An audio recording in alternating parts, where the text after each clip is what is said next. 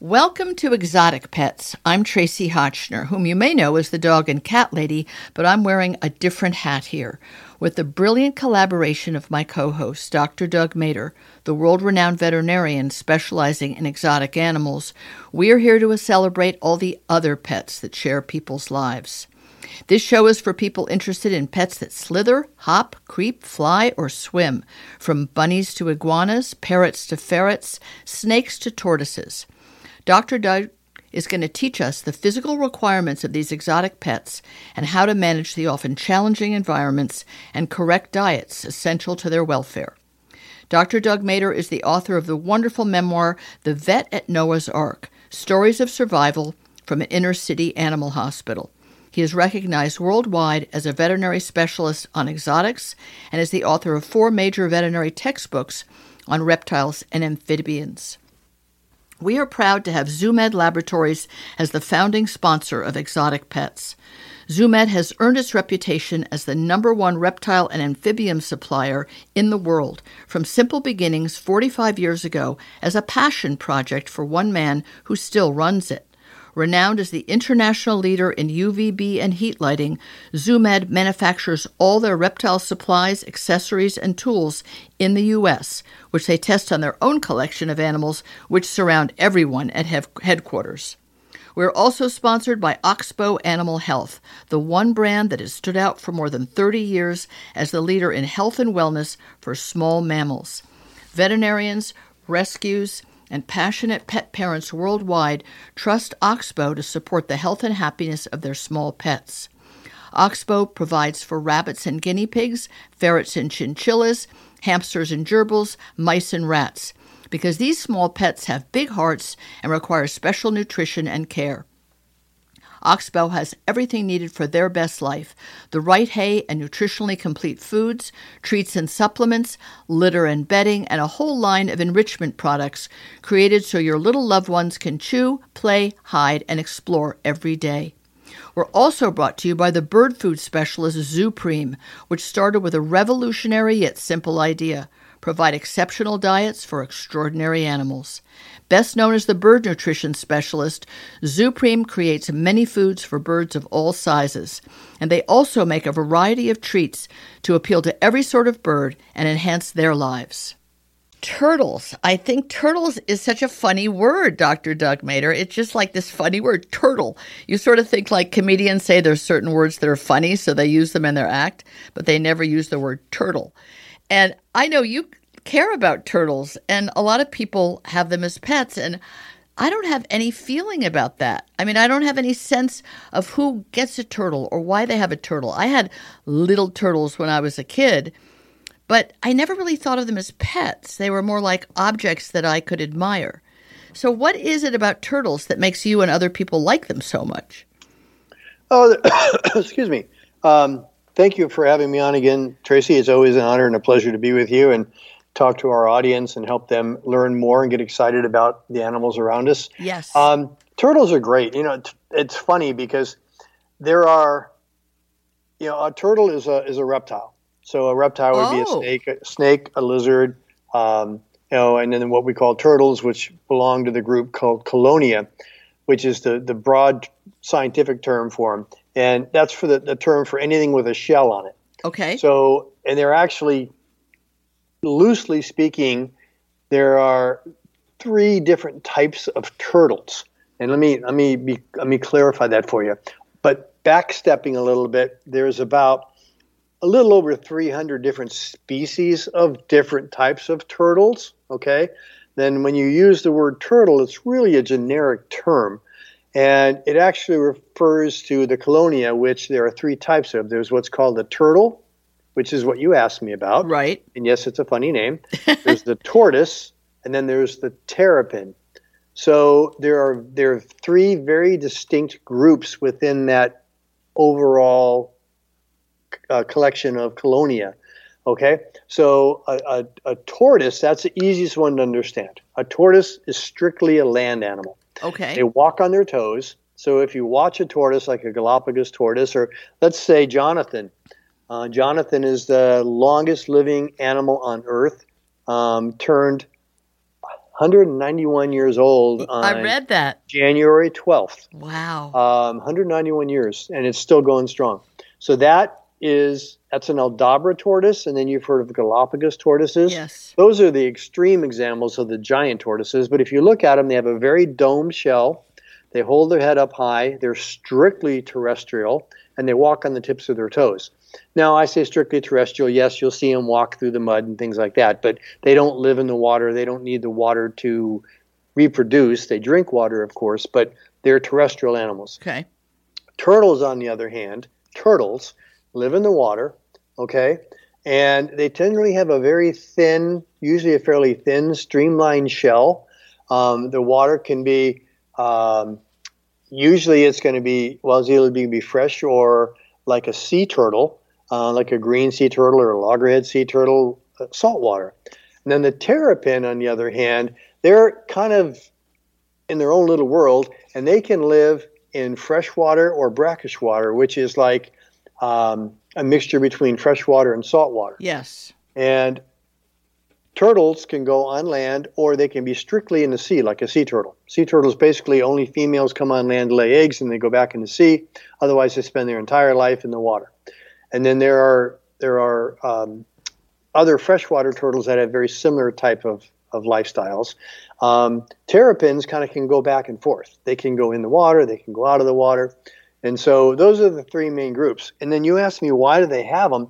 It's because going back to what I said that turtles are reptiles. Right. I'm going to use, for the sake of our talk today, I'm going to use turtles as a generic term. I'm not going to call them chelonia. I'm just going to call them turtles. Okay. But you understand I'm talking about the three different groups.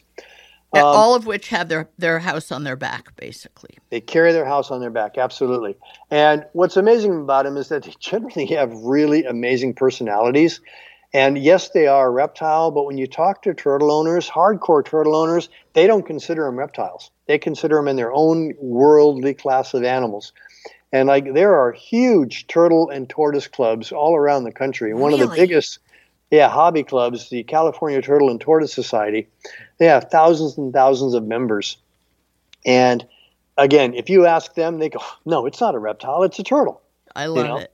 Um, but yeah, I mean, they're I, I have three tortoises myself as pets, and they got great personalities. They know their names. They come when you call them. I hand feed them. They follow me around the yard. Um, if I'm working in the yard, one of them in particular follows me around and just watches me. Wow. Not getting any feedback. I don't give her any treats. She just likes to watch what I do. And if I put like a garbage can down on their side, Yep. it'll go inside the garbage can and walk around like a, a, a hamster in a hamster wheel. It, it cracks me up because it walks in the garbage can and then it starts walking, and then the, the garbage can will start spinning around the yard. Um, and it's almost like it's playing. And so it's like it has Isn't that personality. something? They do have ears. They, they can hear very well. And um, no, they're, they're neat animals. They got great personality and they live a long time. You know, I mean, some of the smaller ones may be 20 to 30 years, but again, you look at Jonathan, the Aldabra tortoise, he's 191. So, I mean, a box turtle, which are extremely common pets, eastern box turtle is the most common of the box turtle pets, can easily live 60 to 70 years. What is you mean those turtles that I had when I was a little girl? Those were probably red-eared sliders, and Okay. they can live about 20 to 30 years. But that's very distressing to me because as a child, no one ever fills you in on this. The local pet store in those days, there was only the local pet store. There was no other place. There was no internet. There was no big box stores. There was, I don't think there were even veterinarians like you. I'm not 100, I'm not as old as Jonathan, but I'm kind of old. I don't think that there were vets who specialized in exotics, or maybe there was one on the whole East Coast. I have no idea. But if I owned that turtle, and I gave them there were they always had like a turtle bath. Right, it had a fake little island. I mean, you mm-hmm. live Yeah, the in little paradise with palm real tree, and yeah, then the place yeah, where you put the dried flies. yeah. They had like a, a fake version of where Dr. Doug Mader actually lives, which has palm trees and sand and little islands. But I never was given or got that turtle and thought, okay, what are we going to do, pal, for the next thirty years? It was more like easy come, easy go, the way goldfish were. Why? Why has that changed? So there's a society of people who appreciate and admire and respect and name and have relationships with their turtles. Something changed. You know what's really interesting is, I mean, I'm old as dirt as well, and I remember as a kid having they called them penny turtles, and you could buy them yes. at the Ben Franklin stores. Yes, and they were the little red-eared sliders. And this is an interesting story. They were actually, believe it or not, they were raised in humid human sewage ponds in Louisiana. The oh reason they did God. that is because they didn't have to feed them. The turtles ate the sewage, and then they sold them in the pet trade, and they sold hundreds of thousands of them in the pet trade in the United States, and then they shipped probably millions overseas to Asia, where they were sold as pets over there. Pets, or do they eat them? I'm just, I don't want to Uh, assume that everyone in probably a little Asia eats both, things, but, but I'm not going to go down that street right now. okay. Um, I just remember that was that was a huge market for these these turtles, these little turtles that were raised in the sewage ponds. wow. Then they realized that you know a lot of children that were playing with these animals were getting very very sick, oh. and salmonella raised its ugly head, and that's how turtles and salmonellosis be- came to life. And eventually, the USDA passed a law and said, "Hey, we got to stop this." And they made a law that said you cannot sell turtles less than three inches long, and anything above that is legal. Anything less that you cannot sell them in, in pets in the United States. They could be sold for research animals, but not for pets. And the reason they picked the three inches because they figured that's about the size of a small child's mouth, which cracks me up because that doesn't stop the kid from playing with it and then eating food. But they said, okay, three inches or less, you can't sell it. Three inches or more, it's legal to sell. Um, and believe it or not, it actually worked. The number of salmonella cases went down dramatically to the point where it was finally under control. And it was because of the USDA limitations on the sale of the pet turtles. but were uh, they still growing them in human waste? Um, no, they started getting away from that, and and unfortunately, the red-eared sliders, um, they're a worldwide invasive exotic now. Oh, I. I, I have not traveled to any country except um, Antarctica, and not seen red-eared sliders because they've just spread everywhere. And, And, so, and they've and they've done harm to the environment. well, they they outcompete the local turtles. Really? Yeah. And I mean, they're incredibly prolific and amazing breeders, and that's why they're so available. So let's go back a little bit to our conversation. I mean, you can still buy them. And oh, by the way, they lifted the three inch uh, ban. Now you can buy them at any size. Um, and oddly enough, you can still get those crazy plastic turtle bins that you and I got when we were little kids. They still sell those. I'll be But your damned. question about, well, how far has it come over the years? You know, thanks to companies like Zoo Med, Yeah. I mean, they now make these Right. amazing habitats that mimic the natural habitat in the wild that these turtles, tortoises, or terrapins live in. And That's a really good point. they they do so much better in a natural habitat with proper food as opposed to the dried flies that you and I used to feed them. Yes. I remember back when I was a little kid, okay, not so little, and I left for college. And I left a turtle. I had a I had a pet turtle just like everybody else did, and I left it with my mom. My mom said, "Hey, I'll take care of it." I kind of grown attached to it. And then it died about a year or two later, and I know exactly why it died from now, 40 years later. I didn't know then why it died. It died from a vitamin A deficiency because we weren't feeding it properly. But I remember her sending me a Oh, picture of it. I remember her telling me what happened. It went blind and then it died because it stopped eating. And at the time, had we known any better, we would have given it vitamin A and corrected the diet, and it'd probably still be alive today. But we didn't know that, and so it died like millions of other turtles died or got flushed down the toilets, which is sad. I don't know, you know, little kids and, and aquarium fish and turtles and things like that, you know, well, you're tired of it, just flush it down the toilet, out of sight, out of mind. Of course, everybody knows don't ever do that because flushing a fish down the toilet doesn't kill it, just puts it out in the environment. and it, and it's not a very nice trip for it either No. if you had any feelings for it. And even alligators, didn't they do it with baby alligators or something? My mom did that. She was she used to live in New York City and her parents lived in Miami. And she told me the story when I was a little older. She came down and bought an alligator at a tourist attraction for a buck, took it back to New York, kept it in the bathtub. And then after several months of it being an alligator and not doing well, her she she, she flushed it down the toilet. so the stories of alligators in the sewers in New York are real. It's real, and we long, all but it's real. contributed bec- out of complete ignorance. And it's true about Zoo Med. I mean, if you go on their website, or if- if you happen to go to a uh any of the many brick and mortar pet stores that are generally run by pretty passionate, exotic uh, owners themselves, you'll see displays of the amazing greenery that they have created real greenery, not plastic greenery, but that's the right greenery for turtles and uh, and little little ponds for them and really cool habitats for them to hide in and and and dig in and whatever their natural behavior is. And they're really cool to look at. Whereas looking at that little green plastic tray was just full on depressing. It is now, but back then it wasn't. That was state of the art. Well, what if, I mean, on a, not that people have ants for pets anymore, but since really this this episode has wound up being Doug and Tracie take a look back at their childhood turtles, what about ant farms? That was something amazing to look at. Yeah, it was, and you know they had ant farms and they had ant food, and you'd feed your ants, and then you'd watch them build their maze of yeah. tunnels. Um, I haven't been in a pet store in years, or a pet or a toy store, so um, I've been in pet stores. I've not been in a toy store in years. So I don't know if they still sell those anymore. I have but a feeling I, they sell them, and then you send away for the the ants or the ant eggs or however it all starts. Don't have a clue. I mean, I remember as a kid, I never owned one, but I had friends that did, or we had them in class, and they were pretty fascinating to watch the ants Very. make their colonies and do their tunnels and everything else, carry the food down. So if so, if turtles are beloved as pets, and you want to have a small turtle because maybe you don't have a lot of space or you just like the idea of something small, maybe even reminds you of your own childhood if you're listening and you're old as dirt like us.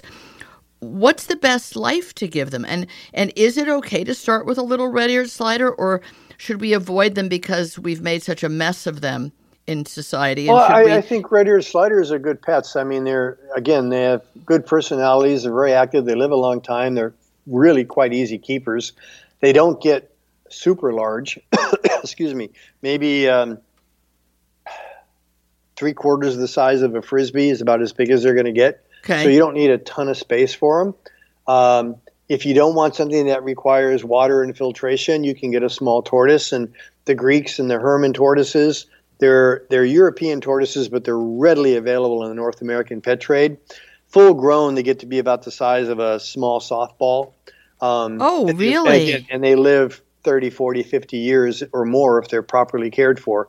So they make they got good personalities. Um, so there's there's a lot of different options that you have. So, uh, do we recommend that people reach out to a turtle and tortoise society like the one in California and go on maybe their chat place or their information place and go to people who are already aficionados and let them guide you? I think that's a really good idea for people to join these special interest yes. groups like herpetological societies or turtle and tortoise societies. Get to know the people, talk to the people. Frequently, when you go to these meetings, they have like display tables, and you can see the different animals. Oh, you nice. can talk to the breeders. You can you can learn the proper way to take care of them before you get the animal. Thank you. That's the opera yeah. word. Yeah. You don't run to the pet store and do an impulse emotional buy. You know, do your homework, decide what you want, check it out, and then get the the, the necessary uh, housing and accoutrements before you bring the animal home. So when you bring an animal home, it's got the proper house, you know, the proper husbandry management. Yep, that's really the whole point of this show. Is we want you to to not put the cart before the horse, to just do everything in the right sequence and make sure that the animal you're picking is right for your family and your lifestyle. And if you're listening and you're a parent or a grandparent and you think a turtle would be a great, easy pet for your child or your grandchild, it might be, but you really have to make sure that it's going to make sense to the child and not be something they view as a boring toy and gets ignored after a week. It has to be something the child shows a passion for too. So if you're going to go to these displays and there's a child involved in the, the animal's future life, please bring the child with you and make sure that child's eyes light up when they see these creatures, or mm-hmm. only when one creature makes their eyes light up. Then that that obviously is some kind of a match that might be made in heaven. Dr. Yep, Doug Mader, thank you so much and for giving such a good life to your three tortoises. I love the idea of you having an assistant gardener. Too bad they don't have like a little shovel and they could help you dig, but Oh, they dig. some of these big tortoises dig some very, very big holes. well, then that gives you inspiration to buy a very large plant to put in it. Thank Yep. you so much for your wisdom and and your love for all these animals. You got it. Dr. Doug Mader and I hope you've enjoyed this episode of Exotic Pets and our desire to educate and inspire you to give your exotics their best possible life. This show is brought to you by the wonderful companies that cater to the needs of exotic pets. From Zoo Med Laboratories, where they make everything you need to keep your reptiles and amphibians in tip top shape, to Oxbow Animal Health, with health and wellness solutions for small mammals, and Zoopreme, the company dedicated to your bird's nutrition. And if you haven't read Dr. Doug's book, The Vet at Noah's Ark, yet, do yourself a favor and pick up a copy.